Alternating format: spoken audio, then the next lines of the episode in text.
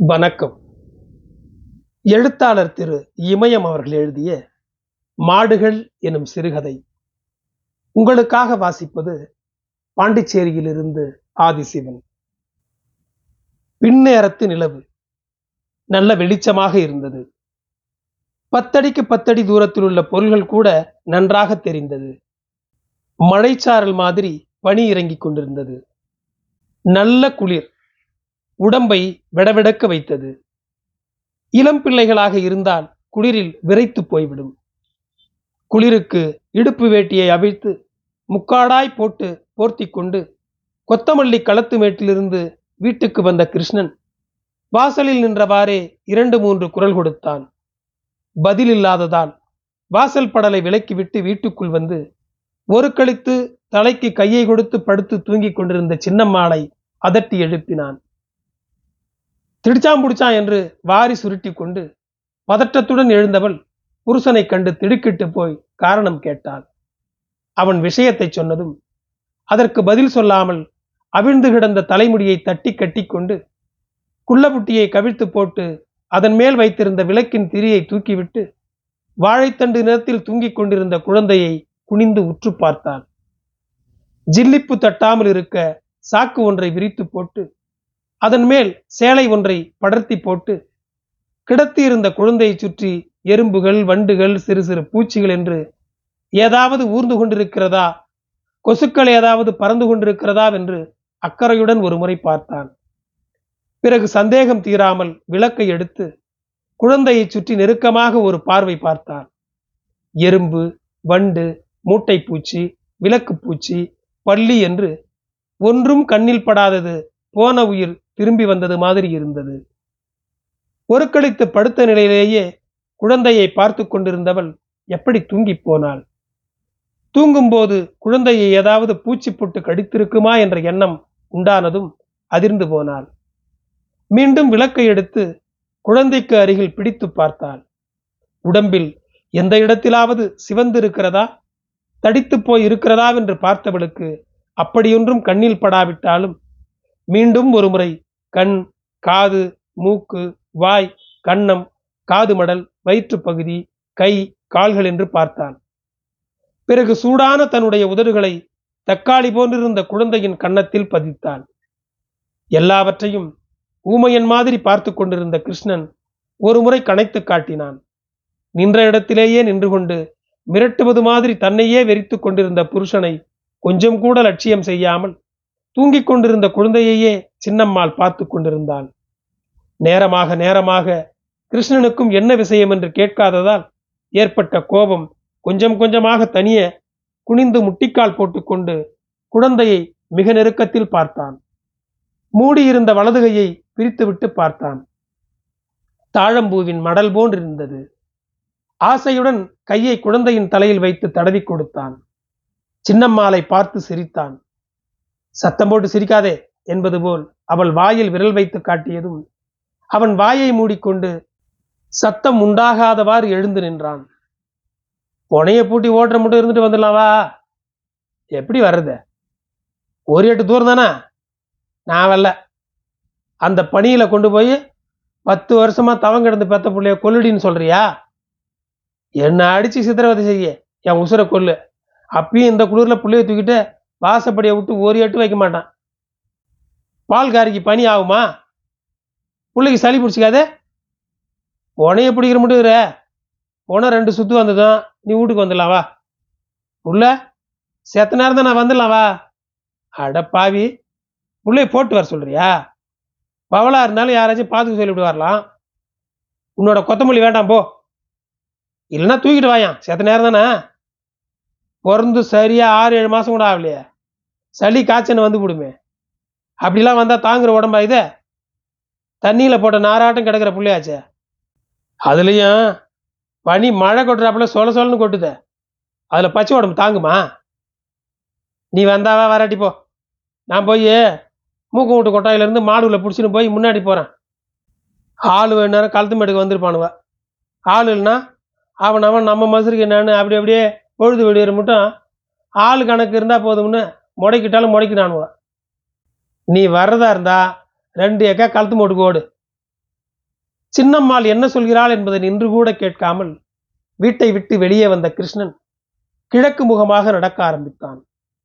நான்கு முழ வேட்டியை எப்படித்தான் இறுக்கமாக இழுத்து இழுத்து போர்த்தி கொண்டாலும் குளிராகத்தான் இருந்தது. முன்னேரத்தை விட பின்னேரத்தில் குளிர் அதிகமாக இருப்பது போல் இருந்தாலும் கிருஷ்ணன் நேரே மூக்கன் வீட்டுக்கு வந்தான். அவனை எழுப்பி மாடுகளை ஓட்டிவிடச் சொல்லி மாடுகளை பிடித்து கொண்டு களத்திற்கு வந்தான். களத்தில் நாகராஜனும் சின்னசாமியும் உட்கார்ந்திருப்பதைக் கண்டதும் கூடுதல் தெம்பு வந்தது மாதிரி உணர்ந்தான். ஏற்கனவே ஓட்டி வந்து கட்டி போட்டிருந்த இரண்டு ஜோடி மாடுகளுடன் இப்போது ஓட்டி வந்த ஒரு ஜோடி மாடுகளையும் சேர்த்து பிணைக்கு மூன்று மாடுகளாக வைத்து இரண்டு பிணையாக பிணைத்து ஓட்டச் சொன்னான். அதற்கு வெற்றிலை எச்சிலை கீழே துப்பிவிட்டு எழுந்த சின்னசாமி சொன்னான் நாலு புனமாடாவது இருந்தால் தான் நாலு சுத்தா சுற்றி சங்காயத்தை உதறி எடுத்து வெளியேற்ற முடியும். ரெண்டு புனமாடுனா விடியிற மட்டும் புனையை ஓட்டிக்கிட்டே இருக்க வேண்டியதுதான். அதோடவும் மூணு ஆம்பளையால் போதுமாடா தம்பி. இது என்ன எட்டு வண்டி காயா? இல்லை பத்து வண்டி காயா? கோப்பா ஆளுவில் கொண்டாந்து அடிக்கிறதுக்கு. நாலே நாலு வண்டி காயே. அதுவும் பெரும் பெரும் கட்டுக்காய் இல்லையே. பொட்டச்சுவை கட்டின கட்டு. கட்டுன்னு தான் பேர். ஒவ்வொரு கட்டுலேயும் ரெண்டு குடங்க காய் கூட இருக்காது. இதையும் தான் சராசரிக்கு வண்டிக்கு பதினாறு கட்டுன்னு ஏற்றி நாலு வண்டின்னு கணக்காக்கி சத்தத்தை உருவிட்டு விட்டான் பாவி பையன். வண்டிக்காரனுக்கு வண்டி கணக்கு தானே பேச்சை மறக்காத. நடையோட நடையா போய் இன்னும் ரெண்டு சத மாடுவில் ஓட்டியா. அதோடவும் வாப்பூட்டு போடலைன்னா ரெண்டு புணமாடு ரெண்டு வாயா அள்ளு அல்லுன்னு அள்ளி கொமி போடும். எவன் வீட்டில் இருந்தாலும் வாப்பூட்டோட வந்து சேரு என்று ரொம்ப அக்கறையுள்ளவன் மாதிரி சின்னசாமி சொன்னான். வா பூட்டு கிடைக்கல. சோத்து கத்தாழ் தான் கொண்டாந்து வச்சிருக்கிறேன் என்று சொல்லிவிட்டு வேரோடு கொத்தாக பிடுங்கி கொண்டு வந்து புளிய மரத்தின் அடியில் வைத்திருந்ததை எடுத்து வந்து கொடுத்ததோடு தானும் சேர்ந்து சோற்றுக்கற்றாழையை ஒடித்து ஒடித்து மாடுகளின் வாயில் கசப்புக்காக கிருஷ்ணன் தேய்த்து விட்டான். பிறகு பிணைக்கு மூன்று மாடுகளாக பிணைத்தார்கள். நாகராஜனும் சின்னசாமியும் ஆளுக்கு ஒரு பிணையாக பிடித்து குத்தி வைத்திருந்த கொத்தமல்லி காயின் மேல் பிணையை ஏற்றி ஓட்ட ஆரம்பித்தனர். இரண்டு மூன்று சுற்றுகள் கூட ஓட்டி இருக்க மாட்டார்கள். இந்திரி இந்திரி என்று மாடுகளை விரட்டிய சின்னசாமி பிணையில் சுற்றி வரும் கிருஷ்ணனிடம் நீ பிடிச்சாந்துக்கிற மாடு ஒன்று கூட சரி கிடையாது. கிழவி உலகைய பிடிச்சி போடுறதுக்கும் கோமரி உலகைய பிடிச்சி போடுறதுக்கும் வித்தியாசம் இல்லையா? கனமான ரெண்டு மாடுனா கூட நாலே மாரியா மெரிச்சுப்பிட்டு வந்துடாதா? மூணு புனைன்னா புனைக்கு நாலு மாடுனா கூட மூணு பதினாறு நாற்பத்தி எட்டு உலக கணக்கு வந்துடுமே எங்கே இருந்தாலும் ரெண்டு ஜத மாட்டோட வா போ என்று உத்தரவு மாதிரி சொன்னான். கிருஷ்ணன் மறுபேச்சு பேசவில்லை. மாட்டு காலடியிலிருந்து பிதுங்கி வெளியே விழுந்த காயை அள்ளி உள்ளே போட்டான். பிணை பத்து சுற்றுகள் வந்திருக்கும். மாடுகள் வேண்டுமென்று மீண்டும் மீண்டும் கிருஷ்ணனிடம் சின்னசாமி கட்டாயப்படுத்த ஆரம்பித்தான். சரி இந்தா போ வெசையா போ என்று மாட்டை விரட்டிய நாகராஜனும் மாடு பற்றாது என்று சொல்ல ஆரம்பித்தான். அதோடு கட்டு ஏற்றி வண்டியை பூட்டி ஓட்டும்போது சக்கரத்தில் எலுமிச்சங்காய் வச்சியா? என்று கேட்டான். அடடா மறந்து போச்சே. அப்படின்னா ரத்த காவு கேட்குமே. அப்படி வைக்கலனா கை காலை பார்த்து தான் வேலை செய்யணும். எதுக்கு நிற்கிற போய் மாடுகளை கொண்டாட வழியை பாரு. கிருஷ்ணனுக்கு அந்த இடத்தில் நிற்பதே பெரிய பிடுங்களாக இருந்தது. எரிச்சல் உண்டாயிற்று. எதையும் வெளியே காட்டாமல் நெசையா ஓட்டுங்க என்று சொல்லிவிட்டு வேகமாக தெருப்பக்கம் நடக்க ஆரம்பித்தான். களமிருந்த இடத்துக்கும் தெருக்களுக்கும் அதிக தூரம் இல்லை. பத்து மணி தூரம்தான் இருக்கும். களத்தை விட்டு கிளம்பும் போது இருந்த வேகம் தெருவுக்குள் நடக்க ஆரம்பித்த போது இல்லை. மனம் சுணங்கி போய் கிடந்தது. யாருடைய வீட்டுக்கு போவது? எவன் மாடு தருவான் பகலா இருந்தா கூட கூப்பிட்ட உடனே பதிலாவது சொல்வார்கள். இது ராத்திரி பொழுது. அதுவும் விடியற்காலம் நல்ல தூக்க நேரம். அடித்து போட்ட மாதிரி குரட்டை விட்டு நன்றாக தூங்கிக் கொண்டிருப்பார்கள். தூங்கிக் கொண்டிருப்பவர்களை எழுப்பி கத்தி கத்திய தொண்டை காய்ந்து போகும். சிரமப்பட்டு எழுப்பினாலும் பெரும்பாலும் கையை விரித்து விடுவார்கள். சிலர் வேண்டுமென்றே தூங்குவது மாதிரி பாசாங்கு செய்வார்கள். யாரை குறை சொல்ல? வீடு தவறாமல் சோளம் வரகு கொத்தமல்லி நெல் என்று அடித்ததால் மாடு எங்கிருந்து கிடைக்கும்? முன்னேரத்தில் கூட மாடு எளிதாக கிடைத்துவிடும். ஆனால் பின்னேரத்தில் கிடைப்பது பெரிய பாடு. வேண்டியவர்கள் சொந்தக்காரர்களிடம் ஒன்றுக்கு பத்து முறையாக சொல்லி வைத்திருந்துதான் மூன்று ஜோடி மாடுகளை ஓட்டி வந்திருந்தான். இன்னும் வேண்டுமென்றால் எங்கே போவது? ஆயிரம் இரண்டாயிரம் பணம் புரட்டினாலும் புரட்டி விடலாம். ஆனால் மாடு கிடைப்பதுதான் அரிது. நான்கு வண்டி கொத்தமல்லி காய்க்கு ரெண்டு பிணை மாடுகளே தாராளம்தான். கொஞ்சம் நேரம் கூடுதலாகும். பிணை ஓட்ட வந்தவர்களுக்கு வந்த வேகத்திலேயே போய்விட வேண்டும். விடிந்ததும் விடியாததுமாக இருக்கும்போதே கூலிக்கு யாருடைய வீட்டுக்காவது வரகு சூடு கட்ட போக வேண்டும் அவர்களுக்கு. அதற்காக மாடுகள் கிடைத்து விடுமா? அவர்கள் சொல்வதையெல்லாம் செய்ய வேண்டும். மீறினால் பிடித்த பிணையை அப்படியே விட்டுவிட்டு ஆள் தேடி அலைபவர்களுடன் வேறு இடத்திற்கு பிணை ஓட்டப் போய் விடுவார்கள். இப்போது மாடுகள் கிடைப்பதை விட கூலி ஆட்கள் கிடைப்பதுதான் பெரும்பாடு. பகலில் கொத்தமல்லி வரகு என்று அடித்தால் மாடுகளுக்கு பிரச்சனையே இருக்காது. இளம் கன்றுகளையும் பசுமாடுகளையும் பிணையில் பூட்ட வேண்டிய அவசியமும் வராது. ஆனால் பகலில் கொத்தமல்லியை அடித்தால் கொத்தமல்லி கொத்தமல்லியாக இருக்காது. சரிக்கு சரி என்று மொத்த கொத்தமல்லியும் பொழப்புகளாகிவிடும். தூற்றும் போது பொலாப்புகளில் பாதி காற்றிலேயே பறந்து போய்விடும். நன்றாக வெயிலில் காய்ந்து ஈரணப்பு சிறிது இல்லாமல் அடித்தால் மாட்டுக்காலில் மிதிபட்டு குச்சிகளும் நொறுங்கி விழுந்து ஒன்றுக்கு பத்தாக அழுக்கு சேர்ந்து விடும் அப்படி அழுக்கு சேர்ந்ததை தூற்றி முடிப்பதற்குள் போதும் போதும் என்றாகிவிடும். அதோடு எவ்வளவுதான் சுத்தமாக தூற்றினாலும் சுத்தமான கொத்தமல்லியும் கிடைக்காது. தூசும் தும்புமாகவே இருக்கும். இதனால் பகலில் யாரும் கொத்தமல்லியை மட்டுமல்ல எந்த தானியத்தையுமே அடிக்க மாட்டார்கள். ராத்திரியில் அதுவும் விடியற்காலம் பணியில் நன்றாக நனைந்து ஊறி போயிருக்கும் போது பிணையை விட்டு அடித்தால் தானிய கதிர்கள் பொலபொலவென்று உப்பு கொட்டுவது மாதிரி கொட்டிவிடும்.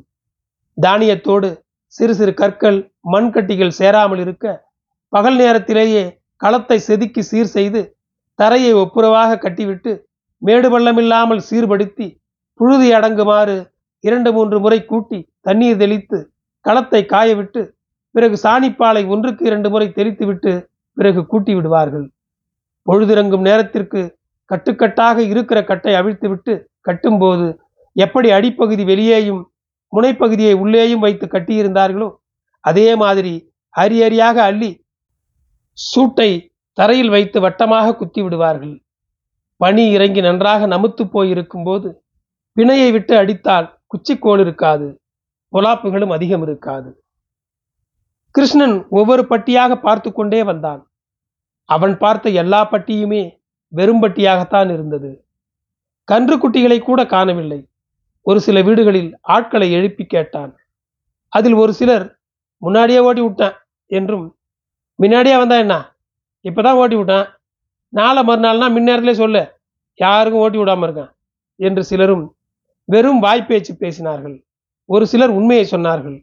பலர் மாடு கட்டியிருந்தாலும் இல்லை என்று சத்தியம் செய்தார்கள். பலர் லாடம் கட்டவில்லை மாடு நடக்கவில்லை தீனி தின்னவில்லை என்று ஏதேதோ சாக்கு போக்கு பேச்சு பேசினார்கள்.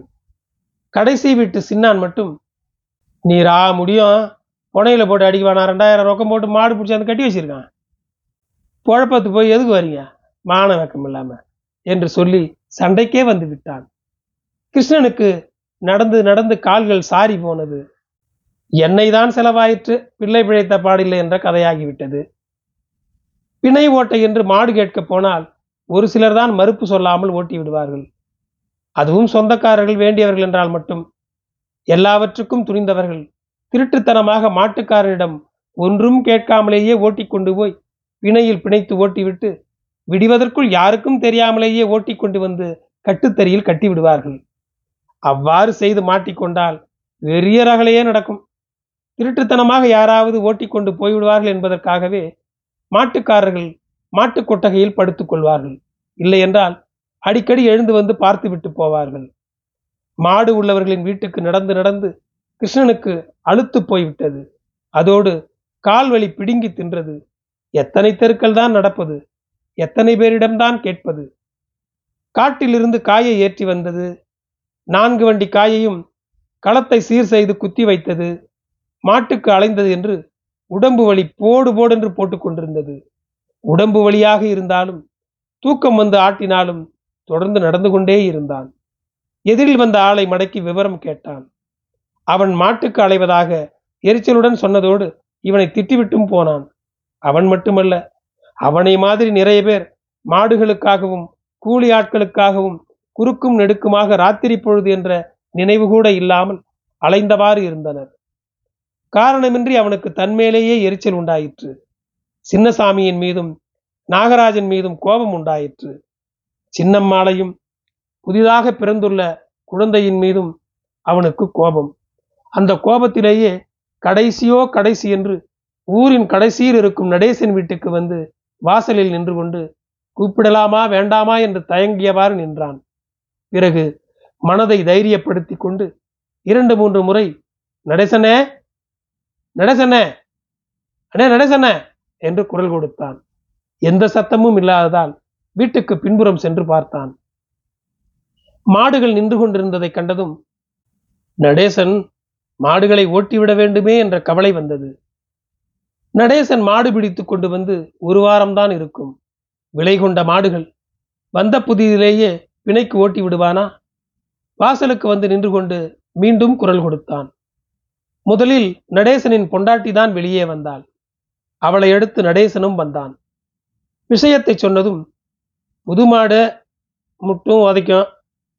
கன்றுக்குட்டிகள் என்று மாடுகளை ஓட்டி விடாமல் இருக்க எவ்வளவு காரணங்களை சொல்ல முடியுமோ அத்தனை காரணங்களையும் புருஷனும் பொண்டாட்டியுமா சேர்ந்து கொண்டு சொன்னார்கள். அவர்கள் இருவரும் என்ன சொன்னார்கள் என்பதை கூட காதில் வாங்கிக் கொள்ளாமல் கிருஷ்ணன் தன் போக்கில் வினை பூட்டியாகிவிட்டது பாதி காய்க்கு மேல் மைந்திருக்கும் பத்திருபது சுற்றுகள் சுற்றி வந்தாலே போதும் என்று சொன்னதையே திரும்ப திரும்ப சொல்லிக் கொண்டிருந்தான். அந்த வெறுப்பில் மாடு கேட்க வந்த நேரத்தை பாரு. ஒரு ஏமன் ஜாமன் இல்லையா? இதோட எத்தனை பேருக்கு தான் இல்லை இல்லைன்னு சொல்றது? ராவானா இது ஒரு பெரும் தொல்லையா போச்சு என்று நடேசனின் பொண்டாட்டி திட்டிக்கொண்டே வீட்டுக்குள் போனாள். மாடு இல்லை என்று நடேசன் ஆயிரம் காரணங்கள் சொன்னால் கிருஷ்ணன் மாடு வேண்டும் என்பதற்கு ஆயிரம் வகையான காரணங்களை சொன்னான். தொடர்ந்து மல்லு கட்ட முடியாமல் கடைசியில் நடேசன் தான் பணிந்து போக வேண்டியதாயிற்று. மாடுகளை ஓட்டி விட்டவன். புது மாடு. இன்னும் கைக்கு பழக்கமாகல முட்டும். ஜாக்கிரதையாக பார்த்து ஓட்டணும். உதைக்குமோ என்னமோ தெரியல. இங்கே ஓட்டியாந்த பின்னால் ஒரு வேலைக்கும் பழக்கப்படுத்தலை. உள் மாடாக வச்சு ஓட்டாத. வெள்ளி முளைக்கிறதுக்கு முன்னாடியே மாட்டை ஓட்டியாந்து கட்டி போடணும். விடியரை மட்டும் ஓட்டி போட்டு கொண்டாந்தா அப்புறம் உன் வீட்டு கட்டு தான் மாட்டை கட்டிக்கணும். என்று சொல்லிவிட்டு வீட்டுக்குள் போனான். கிருஷ்ணனுக்கு ஒரு ஜோடி மாடுகள் கிடைத்தது புது தெம்பு வந்த மாதிரி இருந்தது. அதனால் அதட்டி மாடுகளை வேகமாக ஓட்டிக்கொண்டு நடக்க ஆரம்பித்தான். குளிர் போன இடம் தெரியவில்லை. மனத்தில் இருந்த பெரிய பாரம் குறைந்தது. எட்டி நடையை போட்டு களத்திற்கு வந்தான். சுற்றி வந்து கொண்டிருந்த பிணையை நிறுத்தச் சொல்லி புதிதாக வந்த மாடுகளையும் நேர்ந்து கலந்து மூன்று பிணையாக்கி கிருஷ்ணனும் ஒரு பிணையை பிடித்து ஓட்ட ஆரம்பித்தான். மூன்று பிணையும் சுற்றி வர ஆரம்பித்தன. சின்னசாமி ஓட்டி கொண்டிருந்த பிணையில் வந்து கொண்டிருந்த வெளிச்சுற்று மாடு காய் குத்தி வைத்திருந்த இடத்திற்குள்ளேயே சுற்றி வராமல் வெளியே வெளியே என்று வெறும் தரையில் சுற்றி வந்து கொண்டிருப்பதை கண்ட கிருஷ்ணன் சொன்னான் மாட்டை அனுப்பிச்சு ஓட்ட. வெறும் மொட்டாந்தரையிலே வருது பாரு. மாட்டை உள்வாங்கி ஓட்டுமாமா உள் மாட்டுக்காவது இழுத்து பிடிச்சிக்க. மேலே ஏறியே வருது பாரு. உள்ளடங்கியே வர மாதிரி ஓட்ட. அது அப்படிதான் போகுது. எம்மா தான் எழுத்து பிடிக்கிறத. இல்லை எம்மா தான் அடிக்கிறத. அதுக்காக அது இஷ்டப்படி நான் போட்டுறதா மொத பிரிவாட அள்ளி ஊதரலாமான்னு பாரு. அட இன்னும் நாலு சுத்துவாற்றான் கிருஷ்ணன் சொன்னதற்காக இரண்டு மூன்று சுற்றுகள் தான் ஓட்டினார்கள். பிறகு தாங்களாகவே பிணையை வெளியே ஓட்டி நிறுத்தினார்கள். நாகராஜன் மீதும் சின்னசாமி மீதும் கோபமும் எரிச்சலும் இருந்தாலும் ஒன்றும் சொல்லாமல் கிருஷ்ணனும் வேறு வழியின்றி பிணையை அரைகுறை மனதுடன் வெளியே ஓட்டி நிறுத்தினான். மூவரும் சேர்ந்து காயை உதற ஆரம்பித்தார்கள். குடங்கை குடங்கையாக அள்ளி நன்றாக அலசி அதே இடத்தில் போட்டனர். பிறகு உதறி போட்ட காயை ஒரே இடத்தில் இருவர் முட்டாட ஒரு ஆள் உதிர்ந்து கிடந்த கொத்தமல்லியை முரத்தில் அள்ளி அள்ளி ஒரே இடத்தில் கொட்ட ஆரம்பித்தான். வேலை வேகமாக நடந்து கொண்டிருந்தது. அதே நேரத்தில் பேச்சு கூடிக்கொண்டிருந்தது. சின்னசாமி நாகராஜனிடம் சொன்னான். போன வருஷம் வடக்கு தெரு பெரியசாமிக்கு இதே மாதிரி கா காணிக்கு நாலு வண்டி காயாச்சு. அந்த மாதிரி காய் நம்ம ஊரில் போன வருஷம் யாருக்குமே விளையல. சட சடையாக அப்படி ஒரு காய் பிடிச்சிருந்தது காய்னா அப்படி ஒரு காய். ஒரே உளும்பு உளும்பிடுச்சு. ஆனால் அவனோட சாவு வெள்ளாம தாங்கிறியா பின்ன இந்த சின்னசாமி மாமா லட்சுமி இருக்கிற காலத்துல இந்த மாதிரி பேசலாமா? என்ன பேச்சு இது? இல்லை மாப்பிள்ள உழவுத்து கதைக்கு சொன்னேன் என்று சொல்லி மழுப்பிய சின்னசாமி அடுத்த வார்த்தை பேசாமல் முன்னிலும் வேகமாக காயை அள்ளி போட ஆரம்பித்தான். சின்னம்மாள் இப்போதுதான் முதன் முதலாக குழந்தையை பார்ப்பது போல் குனிந்த ஆவலுடன் பார்த்தாள். முள்ளங்கி மாதிரி ஒரே வெள்ளையாக இருந்தது. உருண்டை முகம் தலை நிறைய கொசகொசவென்று முடி பீர்க்கம்பு போன்றிருந்தது கண்கள். தூங்கிக் கொண்டிருந்த குழந்தையின் கன்னத்தில் ஆசையுடன் தன்னுடைய கன்னத்தை வைத்து தேய்த்தாள். என் தங்கமே என்று வாய்விட்டு சொன்னவள் தானாகவே சிரிக்கவும் செய்தாள். அதோடு சுரக்காய் மொத்தத்தில் மழமழவென்று தயிர் மாதிரி இருந்த குழந்தையை அப்படியே கடித்து தின்றுவிடலாம் போல் வெறி உண்டாயிற்று. விளக்கை எடுத்து குழந்தையின் முகத்தருகே கொண்டு போய் பார்த்தாள். பூவரசம்பூவின் அடித்தண்டு நிறத்தில் கிடந்த குழந்தையை எத்தனை முறை நெருக்கத்தில் பார்த்தாலும் ஆசை குறையவில்லை. நான் செல்லமே ஏ ராசனே! என்று சொன்னவள் வாய்விட்டு சிரித்தாள் பெரிய புதையலை காவல் காத்து கொண்டிருப்பது மாதிரி பிள்ளையின் பக்கத்திலேயே உட்கார்ந்திருந்தாள். திண்ணையில் கவிழ்த்திருந்த கோழி கூவியதும் திடுக்கிட்டு போனாள். கிருஷ்ணன் மீது சின்னம்மாளுக்கு ஆத்திரம் பொங்கிக் கொண்டு வந்தது. கைப்பிள்ளையை குளிரில் தூக்கி கொண்டு வர சொல்லிவிட்டு போகிறானே. களத்திற்கு போவதா வேண்டாமா என்ற குழப்பத்தில் உட்கார்ந்திருந்தாள். நான்கு வண்டிக்காய் அறுபத்தி நான்கு கட்டு. குறைந்தது பிணைக்கு மூன்று மாடுகள் என்றாலும் மூன்று பிணைகளாவது இருக்க வேண்டும். மூன்று பிணை சுற்றி வந்தால்தான் பளபளவென்று விடியவும் பிணையை அவிழ்த்து விடவும் சரியாக இருக்கும். கோவேறு கொண்ட மாதிரி ஊரே வரகு கொத்தமல்லி சோளம் என்று அடிக்கும்போது மாடும் கூலி ஆட்களும் எப்படி கிடைப்பார்கள்? கிருஷ்ணன் எதைத்தான் செய்வான்? மாடுகளுக்கு அலைவானா? கூலி ஆட்களுக்கு அலைவானா? வினையை பூட்டி ஓட்டுவானா? பிதுங்கி வருகின்ற காயை அள்ளி மாட்டுக்காலடியில் போடுவானா? பிணையை ஓட்டி முடிந்ததும் காயை அள்ளி உதறுவானா? கொத்தமல்லியை ஒதுக்கி குவிப்பானா? மறுபிணை ஓட்டுவானா? மாடுகள் கூலி ஆட்கள் கிடைத்திருப்பார்களா? இன்றிரவு மாடும் ஆட்களும் கிடைக்காமல் கொத்தமல்லியே அடிக்கவில்லையோ என்று யோசித்தவள் ஒரு நொடி தூங்கிக் கொண்டிருந்த குழந்தையே பார்த்தாள். பிறகு அவசரமாக குழந்தையின் மேல் ஒரு துண்டை போட்டு மூடி அப்படியே எடுத்து நெஞ்சோடு சேர்த்து அணைத்து கொண்டு வீட்டை விட்டு வெளியே வந்தாள். படலை சாத்தினாள். வேகமாக களத்தை நோக்கி நடக்க ஆரம்பித்தாள். அவள் களத்திற்கு வரவும் மறு பிணையை சுற்றிவிடவும் சரியாக இருந்தது. சின்னம்மாளை கண்டதும் கிருஷ்ணனிடம் நாகராஜன் கேட்டான். கைப்புலகரி ஏன்டா இந்த வரப்பணியில் வர சொன்ன? என்னன்னே பண்ணுறது கை வேலையை மாற்றி விட வேற யார் இருக்கா? நானே குதிக்கணும். நானே எழுந்திருக்கணும்னா லேசில் முடிகிற காரியமா? கண்ணாலம் கட்டின நாளைக்கு எனக்கும் புள்ளன்னு பிறந்திருந்தா இப்போ பொணை பிடிச்சி ஓட்டுற மாதிரி வளர்ந்துருக்க மாட்டானா? அதுக்கு என்ன பண்ணுறது கடைசி கடைசின்னு பகவான் இப்பயாச்சும் நல்ல படி போட்டானே போ. இதுவும் இல்லைன்னா யார் என்ன பண்ண முடியும்? ஏதோ அவன் பார்த்து செஞ்சா சரி என்று சொன்ன கிருஷ்ணன் சின்னம்மாளிடம் எரிந்து விடுவது மாதிரி எதுக்கு நிற்கிறவ இப்போ தான் விரல சூப்பிட்டு இருக்கியா? போ போய் பிள்ளைய புளிய மரத்து கீழே பனி நெருங்காத இடமா பார்த்து போட்டுவிட்டு மாட்டு காலடியை விட்டு பிதுங்குற காயை அள்ளி போடு என்று சொன்னான். வெப்பலாம் மழை பெய்யுற மாதிரி பனி இறங்குறப்ப எப்படி புள்ளைய போட முடியும்? என்று கேட்டு முறைத்தாலும் சின்னம்மாள் புளிய மரத்தடிக்கு சென்று சாக்கு ஒன்றை விரித்து போட்டு அதன் மேல் ஒரு துணியை போட்டு கொழுந்து வெற்றிலை மாதிரி இருந்த குழந்தையை கிடத்தி மற்றொரு துணியால் போர்த்தி விட்டு ஹரிக்கன் விளக்கை புளிய மரத்தின் அடியில் காற்றில் அணையாத அளவுக்கு மறைவாக வைத்துவிட்டு பிணையிலிருந்து பிதுங்கிக் கொண்டு வெளியே வரும் காயை அரியறியாக அள்ளி பிணைக்கு நடுவில் போட ஆரம்பித்தான். அப்போது சின்னசாமி நாகராஜனிடம் பேச்சு கொடுத்தான். என்ன மாமா உன் புனையில் இருக்கிற உள் சுத்து மாடு ஏன் விட்ட போடுது? சட் சட்னு அடி எடுத்து வச்சு ரெண்டு ஏக்கர் நடக்க மாட்டேங்குது? மாட்டுக்காரன மாதிரியே தான் மாடு ஒன்று இருக்கும். அந்த ஆங்காரம் பிடிச்ச மாட்டை வெளி சுத்து மாடாக புனைச்சி போடலாமா? அதெல்லாம் வேணாம். இன்னும் செத்த நேரம் தான் பத்து சுத்து வந்தால் மூணாம் பிரிவாடு கொத்தமல்லியாக அள்ள போகிறோம் அப்போ காய் சுத்தமாக மஞ்சி போயிருக்கும். அப்போ சுற்றி வர சலீஸாக இருக்கும். சும்மா சுற்றி வரும்போதே வாயில் நுர தள்ளுது. கண்ணு ரெண்டு பிதுங்கி போகுது. பதினெட்டு கட்டு வரவு சூட்டை ஏற்றினாப்புல பெருமூச்சு கொடுத்த அந்த வெப்பலில் பிறந்த மாடு. வேலையில் நல்ல சுப்பந்தான் போல இருக்குது. ஆனால் தீனியை திங்கி விட்டு பாறேன் ஒரு வண்டி கடலை கொடி ஒரே முட்டா முழுங்கி போடும். அம்புட்டும் சூது. உடம்பு பூரா கவுடு. சின்னசாமியும் நாகராஜனும் தொடர்ந்து சலசலவென்று பேசிக்கொண்டே இருந்தனர். இடையிடையே இந்திரி இந்திரி என்று சொல்லி மாடுகளை அடித்து விரட்டி கொண்டிருந்தனர். அவர்களுடைய பேச்சில் கலந்து கொள்ளாமல் எந்த மாடு சாணி போடுகிறது என்று பார்ப்பதும் சாணியை அப்படியே கையில் ஏந்தி பிடித்து வெளியே போடுவதுமாக இருந்ததோடு கிருஷ்ணன் வினையையும் ஓட்டி கொண்டிருந்தான்.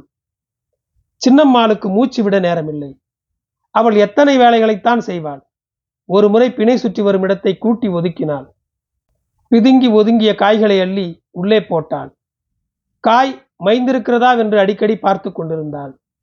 தானாகவே சென்று தூங்கிக் கொண்டிருந்த குழந்தையை எடுத்து பால் கொடுத்தான் பிறகு எழுந்து பிணை சுற்றி வரும்போது காய் பிதுங்கி வருவதை மாட்டுக்காலடியில் அள்ளி போட ஆரம்பித்தான் நாகராஜனும் சின்னசாமியும் நேற்றிரவு அவர்கள் வரகு அடிக்கப் போயிருந்த இடத்தில் நடந்தது பற்றி இப்போது பேசிக் கொண்டிருந்தனர்.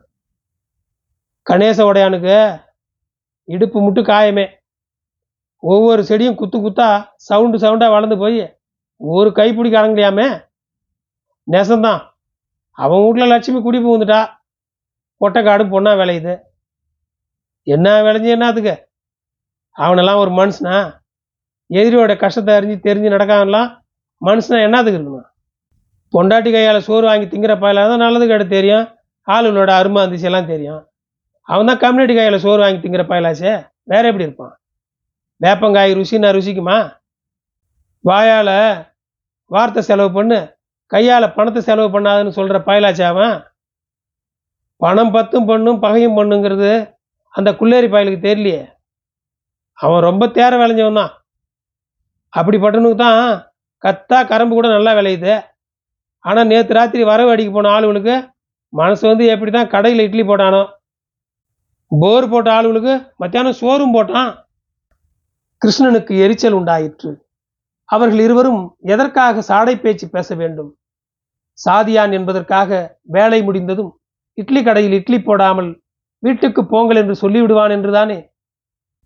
பாக்கு வாயை காட்டும் பந்தி பேச்சு காட்டுங்கிறது இவனுக்கு மட்டும் தெரியாதா? அவர்களுடைய பேச்சு இவனுக்கு ருசிக்கவில்லை என்றாலும் ஒப்புக்காக அந்த உடையான் பெரும்போக்கான ஆளாச்சே என்று சொன்னவன் அவர்களை மட்டம் தட்ட வேண்டும் என்ற எண்ணத்தில் அதை விடவும் இப்பெல்லாம் ஆள் ஆள் மாதிரி தான் வேலை நடக்குது. ஆள் இல்லாதவங்க சும்மா நின்று வேடிக்கை பார்க்குற காலமாலாம் இருக்கு. அதோடவும் வேலைக்குன்னு போகிறவங்க உடம்பு உழைச்சி மண்ணை பிசைஞ்சு வேலை செய்ய நினைக்கிறாங்களா? வேலை தலைக்கு போனோமா திரும்பி வந்தமான்னு இருக்குன்னு நினைக்கிறாங்க. மீறி கேட்டால் நீ என் சிண்டை பிடி நான் உன் சிண்டை பிடிக்கிறக்காக தான் என்று சொன்னவன் மாடுகளை அதட்டி அதட்டி நடக்க விட்டான். சின்னசாமியும் நாகராஜனும் பேச்சில்தான் கவனமாக இருந்தனர். மாடுகளை அவைகளின் இஷ்டப்படியே நடக்க விட்டிருந்தனர். சாணி போட்டால் பார்க்காதது மாதிரி இருந்தனர். அவர்களின் மீது இருந்த கோபத்தை கிருஷ்ணன் சின்னம்மாளிடம் காட்டினான். நில நிலையா சாணி கிடக்குதே? அதையெல்லாம் அள்ளி ஒரு ஓரமாக கொட்டேன். எதுக்கு பேசுகிறவங்க வாயை பார்த்து நிற்கிறவ எந்த இடத்துல கிடக்குது? இருட்டில் ஒரு கருமாந்திரமும் தெரிய மாட்டேங்குது. அந்த செவலக்கால சூத்துல ரெண்டு வையே கீழே கீழே ஓட பார்க்குது களத்துக்குள்ளாரே ஓட்டாமல் எதுக்கு வெளியே வெளியே ஓட்டுறேன் வெத்து தரையில் மாடு நடக்குது பாரு. சரி சரி நீ எட்டையே நில்ல. இது முற்ற மாடு. நான் வீட்டுக்கு போட்டா பனிலையும் குளிர்லையும் புள்ள விரைச்சி போவோமே செத்த நேரம் இருப்போலாம் போகலாம். அட சண்டாளா. கிருஷ்ணனை திட்டிக்கொண்டே களத்தை சுற்றி விளக்கு மாத்தை எடுத்து கூட்ட ஆரம்பித்தாள். மஞ்சி போச்சு. மூணாம் பெருவாடை அழிப்புடலாம் என்று சொல்லி சின்னசாமியும் நாகராஜனும் நச்சரிக்க ஆரம்பித்தனர். கீழடி காய் மையாம அப்படி அப்படியே கிடக்கும். இன்னொரு பத்து சுற்றி சுற்றி விடுங்க. என்று கிருஷ்ணனும் இரண்டு முறைக்கு மேல் சொல்லி பார்த்து விட்டான். கடைசியில் அவர்களின் தொல்லையை தாங்க முடியாமல் பிணையை ஓரமாக ஓட்டி நிறுத்தச் சொன்னான். மூவரும் காயை உதறி அலசி போட போட சின்னம்மாள் முரத்தில் கொத்தமல்லியை ஒதுக்கி கொண்டே வர ஆரம்பித்தாள். ஆளும் ஆளுமா நாலு பேர் இருந்து கையை வச்சா தானே வேலை ஆகும். சும்மா நின்னா எல்லாத்தினும் கூட நடக்காது. மசுரும் பெரிய மலையாக தான் தெரியும் என்று சின்னசாமி இன்னும் ஆளை கூடுதலாக வைத்திருக்கலாம் என்று சாடையாக சொன்னதை காதில் வாங்காதவன் மாதிரி இருந்தான் கிருஷ்ணன். நிலவு சுத்தமாக மறைந்து விட்டது. எங்கு பார்த்தாலும் ஒரே இருட்டாக இருந்தது. ஆனால் பக்கத்து பக்கத்து களங்களில் பிணை ஓட்டும் ஆட்களின் பேச்சரவும் தொடர்ந்து கேட்டுக்கொண்டே இருந்தது. கிழக்கு வானில் வெள்ளி முளைத்தது தெரிந்தும் வேலை வேகமாக நடக்க ஆரம்பித்தது. தொடர்ந்தாற் போன்று கோழிகளும் கூவ ஆரம்பித்தன. குனிந்து கொத்தமல்லியை ஒதுக்கிக் கொண்டிருந்த நாகராஜன் சின்னசாமியிடம் சொன்னான் செத்த முன்னேறத்திலே புனைய பிடிச்சது நல்லதா போச்சே. செப்பலோட பிடிச்சிருந்தா பல பலன்னு விடுகிறப்ப புனையை தெரிச்சு விட முடியாமல் போயிருக்கோம். நான் இதுக்கு தான் மொதல் பண்ணி இறங்குனதுமே புனையை போட்டலாம்னு தலையால் அடிச்சுக்கிடுது. காயை நில நிலையாக குத்தி வச்ச கொஞ்ச நேரத்துலையே புனையை போட்டுடலாம். வெப்பலான மழை மாதிரி இறங்குற பனியில் காய் சொத சோன்னு சீக்கிரத்துலேயே நமுத்து போயிடும் சரியாக நம்புறலனா மாட்டு காலடியில் மாட்டி மொத்த கொத்தமல்லியும் அம்புட்டும் பொழப்பாவே போயிடும். சொல சொலன்னு கொட்டுற பனியில் ரொம்ப நேரம் நினைவு விட்டாலும் ஒன்னோட ஒன்று புளி மாதிரி பிடிச்சிக்கும் பேச்சு பேசி இப்படியே இருக்கட்டும். பேச்சு மறக்க வேணாம்.